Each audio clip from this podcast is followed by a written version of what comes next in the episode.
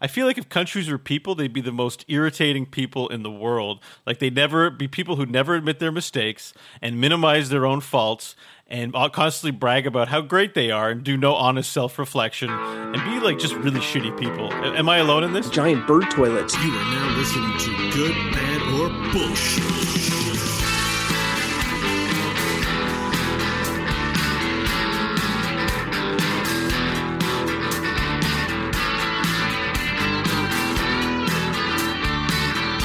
Hello, and welcome to Good, Bad, or Bullshit.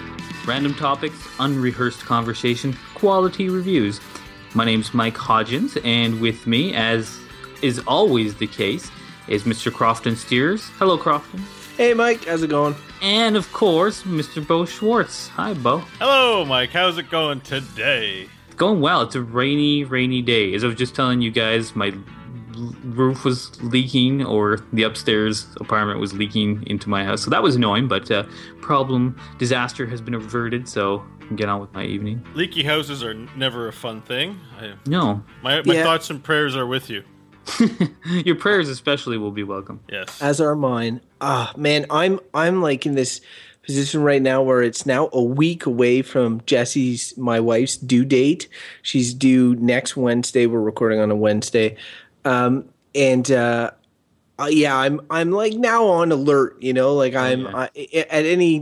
Mike, your child came a week ahead of time and 8 days. Oh yeah. So that would be like, I'm past that. I'm now in the 7 day, it's like any time. Could be tonight.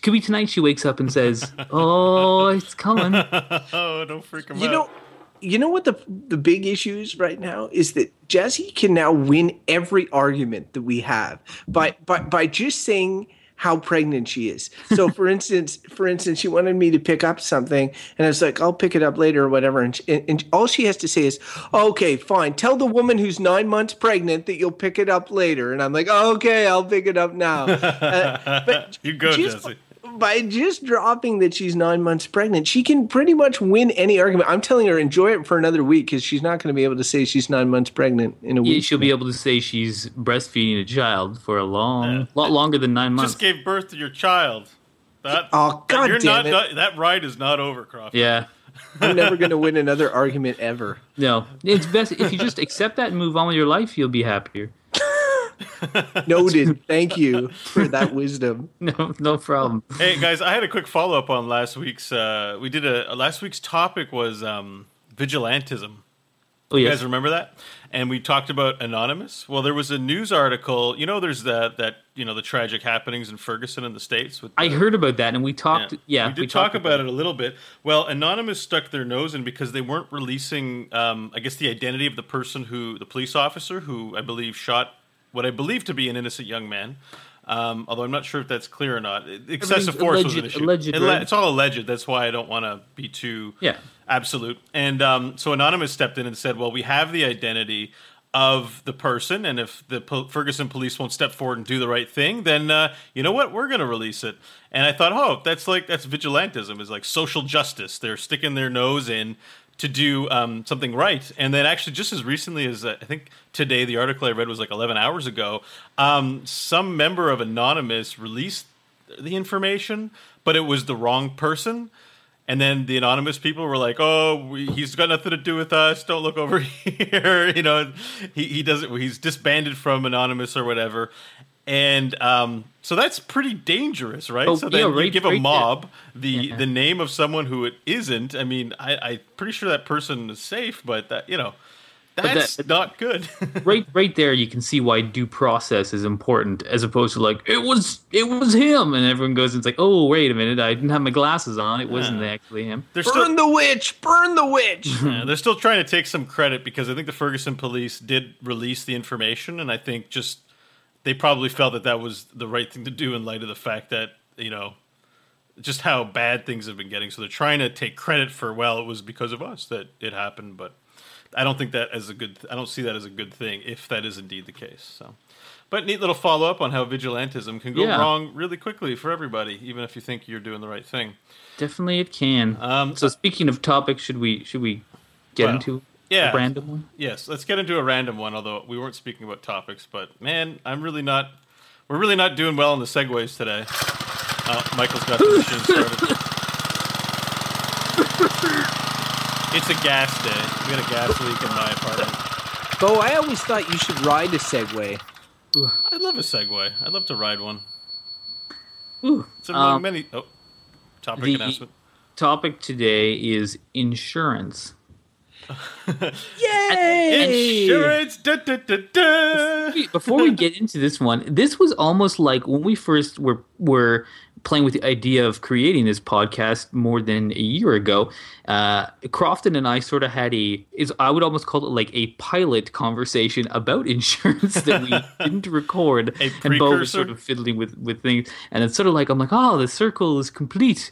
So now we can have the real conversation about insurance. It's true. And one thing I'll say about that conversation is because I was kind of blissfully aware. It was something I didn't give much thought to, and Mike clearly had given it a lot of thought when we had that conversation, and we'll flesh out some of those ideas more in a second.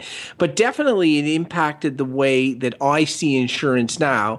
And I think that's what's great about the podcast is that each of us bring our own perspective to things. So when we get in these discussions, you can start seeing things from other people's points of view, and it definitely changed the view that I have personally of insurance in my verdict today, unless, who knows, maybe it changes back due to Bo's views. My verdict today will probably reflect that. So anyway. That's to me, always a valuable thing. I always get something out of these conversations and conversations about any issue I have with people. You always learn new things, and that's the good thing about it. So does somebody want to kind of give the overview of what insurance is? Why don't you do it? Insurance is one of those things that's not super easy to define, but is it like? I mean, it sort of is though, right? It's like a worst case scenario fund, right? Essentially, you pay for insurance in case of X. Whatever that may be, and that can be a very broad spectrum. So very common, just to have concrete examples, house insurance. So you pay a company X dollars per year, per month, and then in the event of a house fire, your house burns down, then the insurance company comes and says, okay, you've made a claim, you had this policy, you paid for this insurance, so now we're going to rebuild your house and reimburse you for your possessions you lost. So I think that is a good way, and of course it can apply to there's car insurance. There's insurance. There's life insurance. Always strikes me as a kind of funny one. but in the event you die, then there's a payout to your family so that they're taken care of. It's when bad things happen, you have an insurance policy that will then compensate you or other people if that bad thing does occur. So I think that's essentially what insurance is. And that bad thing is typically something that. Is not a common occurrence, like a bad thing. Like you have tornado insurance on your house, so tornado may never happen in your lifetime. But if the unthinkable happens, then you are covered, and you don't have to worry about being destitute. I would say that that's true in some cases, but you'd only get tornado insurance if you lived in like Tornado Alley or something like that. Mostly in the States, for instance, they get health insurance, and that's how anytime they go to the hospital, that's what's technically covering their hospital bills. And let's face it, people are going to go, anybody, even a healthy person is going to go to the hospital at least a couple of times in their life, right? If not more. Yeah, so I guess some insurances are more statistically possible than others, and that the cost maybe I'm sure there's a complex way they figure out the cost, but it's somewhat I believe discounted. So if 100 people have the same insurance and it only impacts 2 of those 100 people, they don't have to charge everyone the full price that you might get remunerated in the event that you receive the insurance because the unlikely has happened to you. So you do get a discount. Like you don't. It's not like you're paying in advance for something that you'll pay full price for. You know what I mean? Like a savings account or something. It's not that. Well, it depends, though. I mean, I've heard some like funny statements where it's like insurance is for people who are bad at math, and because depending on what it is, if you add up what you pay over 20 years versus what it might cost for something, then sometimes it's a bad proposition. That might be car insurance. Like if I think of my car, which costs $1,300 or something like that, and the amount I've paid in insurance over owning it, I've already paid more than the value of the car. It would be more like if I was sued or something, then maybe the insurance would be useful. In the case of a house, it is such an expensive possession that you know, you have to, like, if you have a mortgage on a house, a bank requires you to have insurance because they lent you money backing an asset, and if that asset is destroyed, they want the ability to, you know, it still have some value, so they require you to have insurance. But I believe you don't have to have house insurance once you own your house. Yeah. But that's like what it comes down to is risk. And I think that's what you hear this a lot. I was going to say, I'm just going to come out and say it right off, that insurance is essentially state-sponsored gambling for both customers and insurance businesses. Well, state-sponsored is, I mean, in some cases it's legislated, like car insurance and things like that, and in some cases house insurance. I say state-sponsored because it's endorsed and not, you know. Well, it's also private enterprise a lot of the time. Like, there are laws that require you to have it, right? In certain cases? Yeah, but there's lots that don't. Like, I think of life insurance. Have you been to the bank and they always try to sell you life insurance? Maybe it's because I've gone... See, a life insurance to me, it just irritates me, the concept of life insurance, because I'm like, I can save. I'm like... Because, but every time I go... and have any kind of mortgage dealings or you renew your mortgage, they're always trying to like tack on a life insurance policy and to pay X dollars for whatever. And then your house is automatically paid down. Yeah, it's sort of like – and it really – what it plays on is fear. Like it really is – I mean, there is a pragmatic aspect of it for sure, but it does touch on all our fears. Like, oh, what if my house burns down? I lose all my things. Okay, I better get insurance. And then you feel peace of mind. And I feel like that's what insurance is selling, is sort of peace of mind. Yeah. Well, life insurance in particular, it sells the peace – because it's one thing screwing yourself over. If you don't get insurance for something that affects you – that's one thing. But if you feel like I think the worst fear people have is like, oh, you know what? I leave my parent or my significant other with a ton of debt after my death due to not having life insurance. They have to pay, say, for my funeral or whatever. I think life insurance for somebody that lives, like if you're looking at the risk analysis and you look at your life, yes, at any given time you can be hit by a car.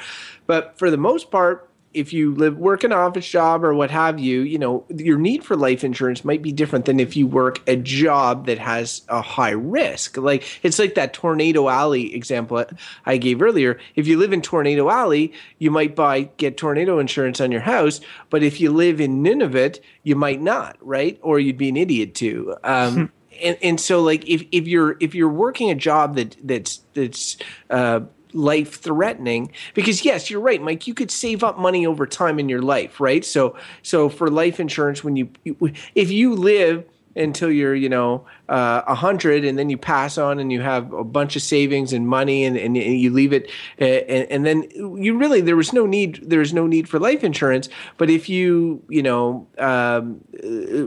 die very very young and you have young children and all this, and that's the fear that they sort of base themselves on, and when you get it, you have to make that judgment. Is it worth it to assuage that fear? I guess. Yeah. Well, yeah. I mean, a lot of people, I think it's still true. I don't think that's changed. A lot of individuals are living under crippling debt, or, I mean, their income level is such that they don't appear to be in debt, but they have their mortgage, their car payments, they've got, their children's expenses, all that kind of stuff. They haven't arrived at a place where they're either living in a positive cash flow income or, they just have massive amounts of debt, including credit card debts and stuff like that. So getting sold, life insurance in that particular circumstance, might at least ensure that you get buried at no cost. Yeah, no, and there for sure are, like, there are aspects of insurance. Like when those worst case scenarios are realized, then absolutely having insurance is great, but it's still like it's like an odds. And you mentioned it, Bo, and I pretty well agree that it comes down to gambling. Yes, and if you think about it, like your house, and it's like, oh, it's like, because the concept of your house burning down and you losing all your possessions is definitely like, oh, a house is the most expensive investment most people will make if they choose to buy a house. And when it burns down, it's like, wow, that could be the majority of the money you earn in your life you've dumped into there, and it's just gone if you didn't have insurance. You still owe the mortgage. Or you still have to pay the mortgage. But if you think about, like, statistically, and you look, like, around this, like, there's occasionally house fires. But if you think of, there's probably, like, I don't know how many houses there are in this city But most of them don't burn down. Like some do, but it's a very small percentage. It's like the great majority don't. So say I pay, I don't know, let's just make it simple. Say I pay $1,000 a year in insurance on my house and I live in it for 30 years and it doesn't burn down and then I sell it. Well, I've paid $30,000 for peace of mind. And it's kind of like it's only good for you if your house burns down. I heard this joke once about insurance, which I find really true, where it's like you go to the insurance company and you say to the insurance company, here's some money. I bet my house is going to burn down. I bet you my house is going to burn down. And the insurance company says, well, we bet it's not going to burn down. And you say, oh, I hope you win the bet. And that's basically what it comes down to, because it's very true. Like you don't want that worst case scenario thing to happen, but you'll still take the bet on it. Yeah, but because the odds are in your favor. It's like gambling at roulette. No, the odds are not in your favor. They're in the insurance company's favor. Yeah, that's what I meant the other way around. Sorry. Yeah. But usually in their favor. Yeah, like if you think about it, like a bet like that, yes. But if you think about it, is paying a monthly investment in a service that's going to bail you out should the worst occur, then it might not bother you as much. I agree. When you present it like gambling, it's frustrating, and I think that if nothing happens to you, then yes. You could have maybe put that money into something else, but you never know, right? And that's like if life was filled with certainties, yeah, you can play. I guess you can play probability. Some things are legislated, like you mentioned. You have to have car insurance, but I do think it's one of those situations where it's like to a certain extent it is. It is a tool that you don't necessarily have to take advantage of. You don't have to get insurance on a lot of things, but it's there if you need it. Coming back to and that's very true. And in the current today, that is like that. But when I think of it's like the history of insurance is I believe the first insurance was Lloyd's of London, which was ship insurance. And that it really was gambling. It was you'd have these ship owners, and their ships go out, and occasionally some of them sink, and everyone loses everything. And then somebody has the wise idea to say, and in this case, I guess Lloyd's of London, if each person pays us X amount, but we take insurance policies from 10 ships, and they go out. Well, maybe one of them sink. Well, probably not all. It's very unlikely all 10 are going to sink. So they come back, and everyone's paid you X amount, and then say one ship sank, so you got to pay that guy out his amount. But say 8 of the ship's insurance policies cover that one, and then you still have the profit of the 2 insurance policies. So, as a net thing for the insurance company, they win at gambling because that's what it is. Yeah. It really is gambling. Yeah, because gambling is. I think if you devolve any form of gambling, it's just decision making based on unknown outcomes on statistical probabilities. That is what, making a bet one way or the other or one of 100 ways really is. It's looking at your statistical landscape and saying, well, I think this is a fairly safe bet, but there's a lot of anxiety and emotion in shipping cargo and people lose their lives even. If we can assuage their anxiety and at the same time make buttloads of money, that seems like an awesome idea. Right. Where it gets more annoying with insurance companies and how they operate, and I'm sure everyone knows somebody or has their own story about kind of being screwed by an insurance company where, say, you get – and this happens a lot with auto insurance. You get in a fender bender and it's like, oh, you make a claim and maybe it costs $3,000 for the claim for them to fix your car or something, or the other person's car or whatever it is, and you pay the deductible. It might be $500 or $1,000, so you still have to pay a bit of money up front, and you've paid all this money for over the years, and then you don't have to pay the money of fixing your car, whatever it is, but then they jack your rates up. And again, if you ever sit down and do the math, they never paid you anything. You paid everything. All they've done is put you on a layaway plan. And it's not like, in the case of a house, I always go to that one, is like the one where it's like, well, yeah, that's a big payout. Like if your house, costs $300,000, it burns down and they build you a new one, that's a lot of money. But in a lot of these cases with cars, ending your rates might still go up too, especially with cars, because now they say, oh, now you're a liability. Now you're a less good bet because you've shown that you got in an accident. So we're going to raise your rates because now our risk tolerance is less with you because you've shown yourself to be a bad bet. So now you pay more. But then it's like, you just add that up, you probably could have just paid the $3,000. And I know people, like my brother has done this before, where he's just paid out the amount. Like he's gotten a little minor accident or something and said, like, I can make an insurance claim, but really I'd rather just spend the $2,000 or whatever dollars it is to fix this other guy's car, which he's done before, than make a claim because it's just going to up my rates and I'm going to get screwed. And I've seen that before too, Mike, with like there's a woman I worked with in Montreal, and we made, like, it was a summer job. We made maybe $5,500-$6,000 our entire summer job, and she got hit by like her car got hit by like a city bus or something, and the city buses were exempt. There's a thing where she then had to go to her insurance company, and it was between her rates going up or paying, I think it was $5,000 to get her car repaired. And so she paid her entire summer's earning to get the car repaired.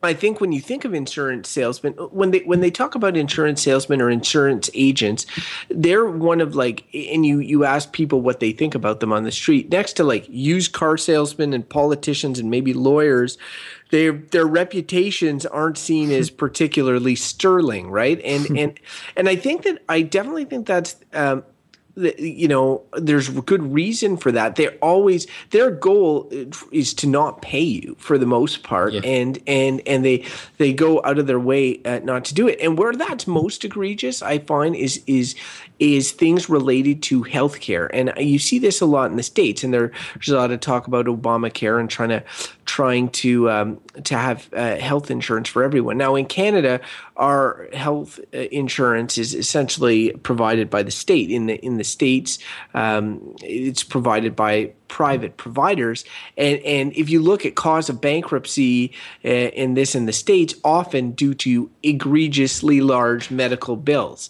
So health insurance is critical to your life in the States, because I think when you're talking about the balance of probabilities, if somebody says, I bet you will never need to go to the hospital in your life, and you say, I bet I will have to go to the hospital, the odds that you're going to have to go to the hospital at least once is much higher than say your house burning down or anything like that, and therefore rates are obviously higher, and also that it's just a situation where people often get screwed out of bills, saying, oh, you're not covered for this and this reason. You didn't declare that you had this mild allergy, which somehow has affected your heart condition, which means that we're not paying for your room and that sort of thing. So that's really frustrating when you hear those stories. But at the same time, I don't understand what the alternative would be to, like, right now it's the state that covers this sort of health insurance for us, but what is the alternative to health insurance in terms of, like, that you pay up front or that you pay on a loan system? Well, like, that's, I mean, somebody's got to pay. I mean, at the end of the day, when you look at all of these, like health insurance, I mean, somebody's got to pay for it. I think the idea there, though, is that there's because they're incentivized to make money. There's a study there to show, just in what ways they can maximize their profits in this, and I wouldn't even pretend to begin to understand. But I think the alternative is, well, if we don't use health insurance, which we're so mired in right now, I mean, you're basically talking about, well, I'm sick, I need to pay the doctor to do work. I'm not covered because I don't have a regular employment or any employment at this time. I had a health insurance plan, and then I went into the dentist after leaving my job, and they were like, well, you need some fillings, and a bunch of them. And so I had to drop $2,000 out of pocket to fix my teeth. And I'm just like, well, it's worth it enough to do that to, curtail problems down the road, but it's very expensive. The work that needs the expectation of pay for medical professionals, amongst other things, because insurance covers everything, is really expensive. So I think it does provide a cheaper alternative. And in some cases, they're offered through like your company that you work for. And so you get additional discounts because, you know, insurance providers, you know, can get bulk sort of clients that way. And you benefit that way as well. I think that if I can think of one, like I try to find the benefit in it. Because when you say what's the alternative is you pay for it yourself. Sure, that's great. But I mean, I think we're in the era of people can't save. Like most people are. No, everything. Apple is trying to get all of your money. Everyone's trying to get all your money. But, we live in our government's warning us about personal debt is at a record high and is growing all the time. Like so, people can't save, and I feel medical bills are hugely expensive. Like save well, but if I had an issue, like it could cost me like $35,000. Yeah, no, that's in your state. No, in the states, and mind you, that's covered through our taxation here, which I think is a much better alternative, even though it does have its shortcomings as well. But I just mean as a generality, talking about insurance. So it might be something like car insurance or whatever. So if you didn't spend all your money and you got in a car accident and you had to pay $10,000, but you always save most of your money, then you could just pay it in theory. But what insurance does is it's like forced savings. It forces you to put your money away, because probably if you look at what you've paid in accidents in your car over the life of your car versus how much you've paid in insurance over your career as a driver, you probably will always have paid more in insurance.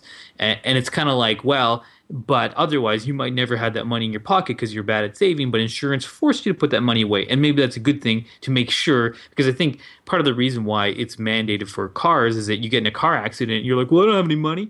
And then someone's like, well, I'll take you to court. And you're like, fine, I'll go bankrupt. I got no assets. And then that person's left high and dry when you smashed into them or something like that. Yeah. So insurance ensures that somebody who is not at fault doesn't get screwed over and left high and dry. And that's a good thing. Yeah, I mean, it is a good thing because a lot of it has to do with culture. I mean, I think culture one time, promoted saving, save your money, don't spend it. But and I'm not even going to pretend to understand, but the economy is driven by people spending. You hear news articles all the time about, the economy's slowed down. We have to find ways to get people spending money to create jobs. So there's always this cash flow. So I think our culture is designed for us, to not have long-term saving as a I don't want to say an ethical viewpoint, but as like just the way we approach our world, our communal world, in the sense that if you had to pay out $10,000, that even if you had that money, you feel really bad about having a $10,000 what's the opposite of windfall? Like a shortfall, I guess. Like just all of a sudden, oop, I'm out $10,000. Now, even though you're spending more money in the long run on insurance, there's something to be said about the psychological comfort even around that. Like, well, it's expensive, but I don't have, I've saved $10,000, but now I don't have this $10,000 down shortfall or whatever the term is to just suddenly have to pay people. Right. So, I mean, there's that. That's a good point. That's a good point, Bo. And it is really tied to mental stuff and going back to the peace of mind thing, because long story short, I'm going through some issues with my computer right now.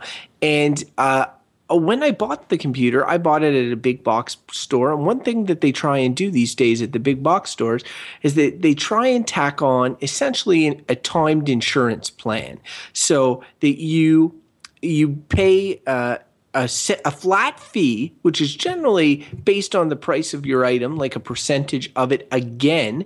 And then for 3 years, 4 years, or whatever, if there is any issue with your item, they'll bring it in, no question. They fix it on site. They whatever. And it's funny because I have been burned so many times in the past with computer stuff, like just so many issues. And so for me, normally I shy away from this sort of thing. I was based on my past experience, I was mentally susceptible to the paying for it. Now I've paid for it, and I think it's a 3-year thing, and I think that I'm having a problem here at the beginning of my 4th year with my computer, and I think that I'm off the plan, and therefore the whatever couple of $100 that I put down on it was for nothing. But at the time, the reason I got it was clearly for peace of mind based on my. So insurance, in a way, takes it, and the insurance industry takes advantage of people's fears. And Mike, you mentioned that earlier, and that is kind of like, you know, it seems like a shady business. Well, it is, and when you think about it, like when people, you said it with the health insurance, and there's all kinds of other places where it happens where they try not to pay you, right? Like, because obviously that eats into their business case. And so, I mean, I was hearing about some places, I think it was around Winnipeg, where it's like you can't get flood insurance for your house. Like, they will not sell it to you. Now, there's a pragmatic part of me which is like, well, if you build your house in a floodplain, it's going to flood sometimes. But the fact is, we think of insurance like, okay, you can get insurance. If you have a flood, you'll be paid for. But an insurance company, because they're in the business of gambling, is going to look and be like, okay, these floods are happening every couple of years and destroying houses. That's it. We're done. We're out of the flood insurance business because there's no money to be made, which is true, because it's like if the betting is not in their favor anymore. And I mean, you know, if you're also thinking about they are running a business. If the business can't sustain itself, well, obviously it can't function, and that's understandable. They have to make money and to operate when they're private company, which is my real issue when it comes to them with things like healthcare in particular, and why I'm adamantly opposed to privatized healthcare, and glad we don't have it in this country, because of the fact that it does make things. Something like healthcare makes things more expensive when you have multiple levels of for-profit businesses involved, because everyone needs to skim off the top. Like the doctor needs to get paid, hospital administration needs to make profits, and then the insurance company also needs to make profits. So all of a sudden, the business of getting sick, you got to support like a bunch of other industries on that. So getting sick becomes way more expensive than it otherwise could be, because everyone's got to get paid somewhere. But I just feel when it comes to something like healthcare, the privatized insurance is just not the way to go. The profit motive in there is, I think there's ethical issues with it. Yeah, I really think so too, because a lot of what we've discussed in the show so far has been to explore those areas of insurance where it can be an important social service to the benefit of all. But I think a lot of us have horror stories or have heard horror stories or just know of their bad reputation of certain, if not all, companies in existence now who are not, who will pose as being there for the public good. And it's kind of like if something is coincidentally true, you can brag about it. But really, I remember I was getting charged. I had a credit card once, and there was this charge on it, and I wasn't in the habit at that time of checking everything thoroughly, and I was like, oh my God, I've been charged $10 a month. What the hell is this? Call them up, and they're like, well, it's some sort of protection. Like if you can't pay your credit card, it's like a $500 credit limit credit card. You know what I mean? Like it was a ridiculous charge. I had them reverse it and take it off, and I had never agreed to it. But the very fact that something like something as benign and stupid as that exists, like it's frivolous. It's there to just tack on a little bit of value add for a little bit of money. And this kind of behavior is rampant in all kinds of industries. I mean, my personal opinion on companies like, major electronic chains, if we're not going to name them, charging you, you buy a TV and then it's like, oh, another $300 and you'll be covered for 3 years, full replacement. And it's like, that is disgusting. That is disgusting. Like health insurance, one thing.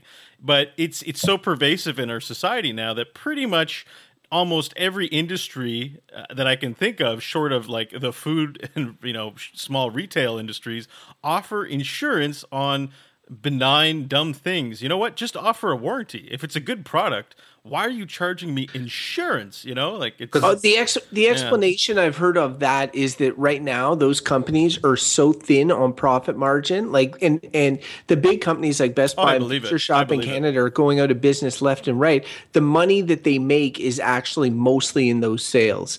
So because they're I believe it because we won't charge. It used to be $4,000 for a computer. Now you can get one for $300 in the span in less than 10 years. Like and that's telling. Like without even looking at statistics, you should be able to reason that out for yourself. Why it doesn't make sense to buy insurance? Because if that's where they make money, and they're always trying to get you to buy it. It's like clearly if a lot of people used it, and they, you know, was paid out a lot. They wouldn't be in the business of trying to get you to buy insurance. Like clearly most people, so like just the fact they're trying to sell it to you should tell you like, they're trying to get me to buy this. Like they're making money at it, so that it's not being paid out that often. The odds are in your favor to not get insurance. Now that doesn't mean your computer's not going to break, and it'd be nice to have it if you did. But the odds are that it won't break, and that you should take that bet and save your money. I've never won that particular bet. I'm curious, Mike, because I remember there. You're someone I often remember railing against insurance, but I do remember you telling your brother, because your brother has a very nice speedboat and that sort of thing. And I remember you berating him at one point for not having insurance. Well, it wasn't so much berating. It was like I just had a question mark because he put so much money into this thing. And yeah, like things could break. Well, I was asking him more about theft because we were sitting on his boat in the river, and I'm like, and then he was going to come into my parents' cottage and just leave the boat out there, and I'm like, what's to stop someone from just like it's just like a rope to an anchor, like a rope, and just like or pulling up the anchor and just towing your boat away, like I mean, and being like, now it's my boat. And yeah, he's like, but you did say that you have theft insurance and stuff like that. No, he didn't have any insurance. I said, yeah, and I asked him, did he have insurance on it? Because, I mean, this boat is apparently worth like $60,000. It's ridiculous. Oh, no, it absolutely is. But it absolutely is, and he probably doesn't have $60,000 in his pocket to pay for it. And I guess the thing is like we talked about how insurance in a way is for people who save well for the most part and manage their finances well. Is unnecessary, which like my brother does not do. Okay, I was going to point fingers, but yeah. So if you have people like your brother who do not do it, and there will always be those people. Okay, they're living in society. They're part of society as well. They can get in accidents as well as the rest, as well as anybody could. Maybe even more so, more likely. Shouldn't there be some sort of like, and we mentioned legislated insurance, like car insurance and stuff like that, but shouldn't insurance exist if only for those people? Like not for everyone, but they need something because they're always going to be there, and otherwise there's just going to be a bunch of people that fall onto the social safety net because they're bankrupt due to not being able to pay the costs on these items. Yeah, I mean, and like I said earlier, like if I was trying to find the good part, it is that it's basically forced savings for those people, and I also tend to agree that we live in an era where people don't save their money, so maybe insurance is a necessary evil. Because I say it's an evil because it's a hugely profit driven. They're not actually in the business of like making your life better. They're in the business of taking your money and hopefully not ever paying out. Like that's an ideal situation for an insurance company. And that's the trouble with the whole thing is that to me it's a good social service. It should be populated with people who understand statistics, who understand what kind of gambling is going on, and to be able to communicate this information reliably to to customers, you know, the citizens of a country or of a society who don't understand what exactly it is they're getting, and to not screw them. It feels like, you know, the mentality with a lot of things like terms and conditions and all the, you know, those long encyclopedia length terms and conditions stuff. It's like, well, you know, you need to take the time to read. It's unreasonable. You need to take the time to read this, to understand it. You know, you're on your own. You read the products. Here's all the information. It's obtuse. You can't understand any of it. And, you know, you're responsible for your own decisions. There's no, it doesn't really feel like you have a friendly person here to help you. Feel, you know, exploitation, I think is the word. Yes. So I believe that to be the problem. Should we be doing some verdicts? Sure. So, and I'll just keep moseying along then. So, you know, on the gambling episode we did a while ago, I said that gambling was good. And I still stand by my reasoning. And if you want the full story, listen to the show. But I'm a fan of the game of poker. I like poker quite a bit. But its history is that, you know, it's a game that everyone can play. And if you don't add money to it, it can be just kind of a fun time. But, of course, money is involved in it. And the way that it used to, you know, back in the good old days, and I'm not sure when that was, like late 1800s, early 1900s, you know, somebody who was skilled at the game, still skilled at statistics, and who was a roguish, you know, vagabond type character would, you know, travel around and introduce people to the game and eventually take all their money and move on because, and, you know, hopefully your marks, the people who are playing the game with you, enjoyed losing their money because it was a fun time. But there really is a sense of hope that comes with poker and that destroys their lives. So, you know, basically poker was a game of exploitation, but now it's popular. You can find out exactly what you're getting into. There's all kinds of resources and information on it. It's not hidden. Someone's not going to come to your town and dupe you out of money out of some weird game called poker because everyone's, you know, heard of it, even if you're not interested in it now. So insurance to me is an analog to that, except it involves really important life aspects of your life, like your medicine and driving. Like, you know, if you injure someone else, that, you know, it's insurance that they'll be taken care of. Like, there's a lot of good things associated with insurance, and I think it's a positive social service. But I think our ethos, business ethos right now, is that, you know, it's all after the mighty dollar and profiteering within the boundaries of the law, no matter how tenuous morally or ethically it might be, is seen as a good to a lot of people in this country, and it ruins the reputation of what insurance is supposed to be. So I say that the current state of insurance is bullshit.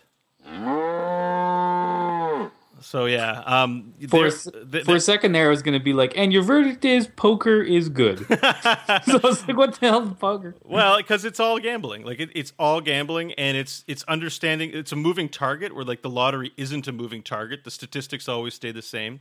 In poker and in insurance, the moving it's a moving target in terms of statistical probabilities. Anyways, you know, I just want to say also that it promotes, it has its effect on our culture as well. The way that insurance operates affects us as a people and as a community. So they need to smarten up. I'll go next. Insurance, it is gambling. And like, I think that's clear. And the insurance company always wins. Like, you have to always remember that across the board. They've spread their risk out. They've done the math. They win at the gambling, or they go out of business, right? What? Or they go out of business, like they have to. Yeah, win. They wouldn't do it if they didn't. And someone would be like, well, you know, it's because they're casting a wide net is how it works. It is that it does play on fears, clearly, your fear of the unknown, fear of bad things happening. So it's a fear-based industry that is structured like gambling, and in some cases you have to have it. And I mean, to me, all those things are bad things. And I would almost like to give this a bad verdict. But because of a lot of points that our discussion has touched on, of like people who can't, you know, don't take personal responsibility for their finances, you know, that it does serve that base purpose of allowing those people who always have close to $0 in their bank account, paycheck to paycheck, to be able to put their money someplace in the event that X happens, they're not totally high and dry. So that's like the pragmatic, useful element of it. I personally am someone who believes in, like, don't make decisions based on fear. Like, you can't live your life that way. This is just my personal view here. Yeah, it's fine. I try to make decisions out of love or hope or things like that, and instead of just like, oh, everything's bad, it's going to happen. And I know that, you know, unforeseen things happen, bad things do happen, and I always take the view of, I'll deal with them then. I take a lot of, like, it's like personal responsibility, and I save money. I have money for a rainy day, and I always feel like, well, and if my house burns down, I didn't have insurance. Like, well, I deal with that too. That's just the way I look at it. But because of those two sides of the coin on this one, it really feels right to say this: insurance is bullshit. Okay. Here's the thing: is that I agree with everything you guys have said. And I do think insurance is bullshit, but I think above and beyond that, insurance is bad. And I'll tell you why. And it's really just that I hate it is really what it comes down to. And it has less to do, like, I can understand why it exists in society, and I can understand why, you know, how I don't necessarily have a legitimate alternative that I can suggest in terms of a system that will replace insurance writ large and that will, you know, protect the most financially vulnerable people and this sort of thing. But what I do know is that I hate it, and that it preys on the worst parts of people, including myself. When I gave you that example of the computer thing, I got that. I bought that thing exactly what Mike said. I bought it based on fear that, oh man, I'm going to get screwed again. I better put some cash up front. And when I go, like, and buy a video game at EB Games or something like that, and it's the stupidest thing. They'll say, you'll buy a new game or a used game, but especially in the case of a new game, they'll ask if you want to pay $3 extra for the scratch protection on a new on a new game, and it drives. I hate scratch protection. It drives me nuts. Like it clearly drives Bo nuts. It drives me nuts, and the reason is I'm very knowledgeable about that market, and I know that it's for dummies. And when you look at, and people often say lottery is a tax on dumb people, right? In many ways, that's what insurance is too. And it preys on our the worst of us and the people who peddle it. Not everyone, but like a lot of people are engage in very sketchy business practices. You look at in the States where they were insuring faulty mortgages, the Lehman Brothers going under, all that sort of stuff, and the bailouts and the bank bailouts, all due to the slippery slope of insurance and the gambling associated to it. I see all the harm that caused, and while I recognize that it's totally bullshit, it annoys me enough that I want to up it and say that it's bad. Yep, no, I completely feel what you guys feel, man. I'm glad that you pulled that one out, Crofton, because that like that's where my heart was with Bad, I guess in one of those moods where I was like, well, I guess I gotta try to find the balance here. But I mean, and had you gone the other way, maybe I would have gone bullshit. But I really like, you know, I think that when I recognized in the end we were gonna have three bullshits across the board, and this is one of the advantages of being the last person. I was like, no, I thought at one point you guys were both going to say bad, and then I might have said bullshit, because it is bullshit. It honestly is. You guys are absolutely right to say that. I can envision a world where insurance is a positive social force for good. No, it's not. See, it's not a social force ever. It's a profit industry. Like that's what it's. It's maybe a social force if it's government run and not for profit, yeah, but which it is not. You made good points about the medical industry, and also the thing I think about is the car insurance. If I get hit by a car by somebody who doesn't have any fucking money, I want it, like, how he's going to pay my bills, you know? But here's the thing, like, look, in Quebec, they have state-run insurance, and it's cheap. Like, you pay, like, I think it's $200 a year is what you pay. And if you, in Ontario, which doesn't have state-run insurance, you pay, like, you can be, like, $1,500 a year. Oh, it's just, like, because someone's got to make profit, you know? Daddy needs a new pair of shoes, and Daddy owns an insurance company. That's what I'm saying. It can be. It isn't right now. You know, or well, it's because it's, if it's not state-run, then it's inherently profit-driven. And if it's profit-driven, then it's going to cost more because somebody needs to make money. Yeah, and then a whole bunch of people suffer at the hands of it. All right, I think we need to close it out here. All right, so if you enjoyed our show, you can visit our website, goodbadbull.com, and find links to iTunes, Stitcher, and an RSS reader where you can provide us with your feedback on the show. We really appreciate it if you tell us what you think on their commenting section. If you have something you want to say about insurance, and I know you do, I would be willing to bet on it. You can email us at goodbadbull@gmail.com. Finally, you can follow us on Twitter at goodbadbull and like us on Facebook. The link is on our website. That's goodbadbull. All right, Michael, if our listeners want to find out more about you, where can they find you? Oh, they could follow me on Twitter, I guess, at ML Hodgins. All right. And Crofton, if our listeners want to find out what you're up to, where can they find you?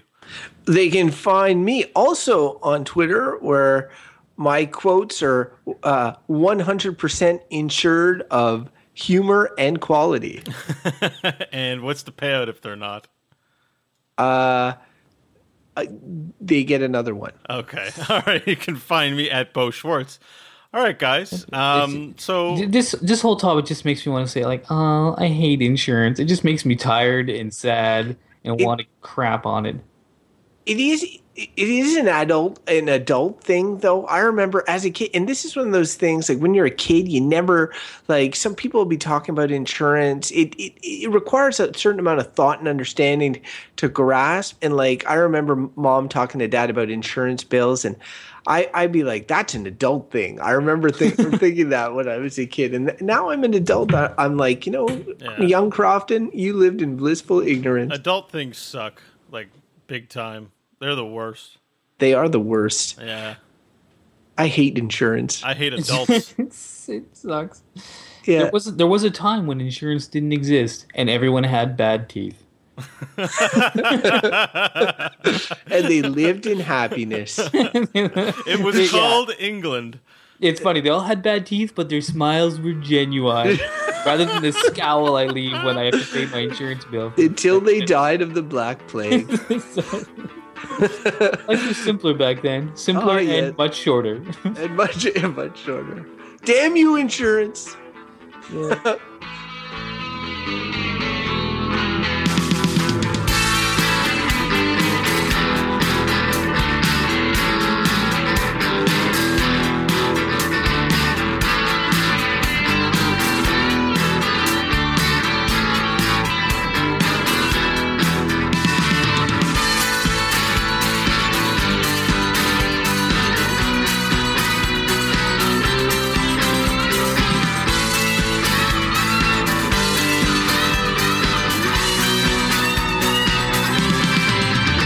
I do hate insurance. Like every yeah.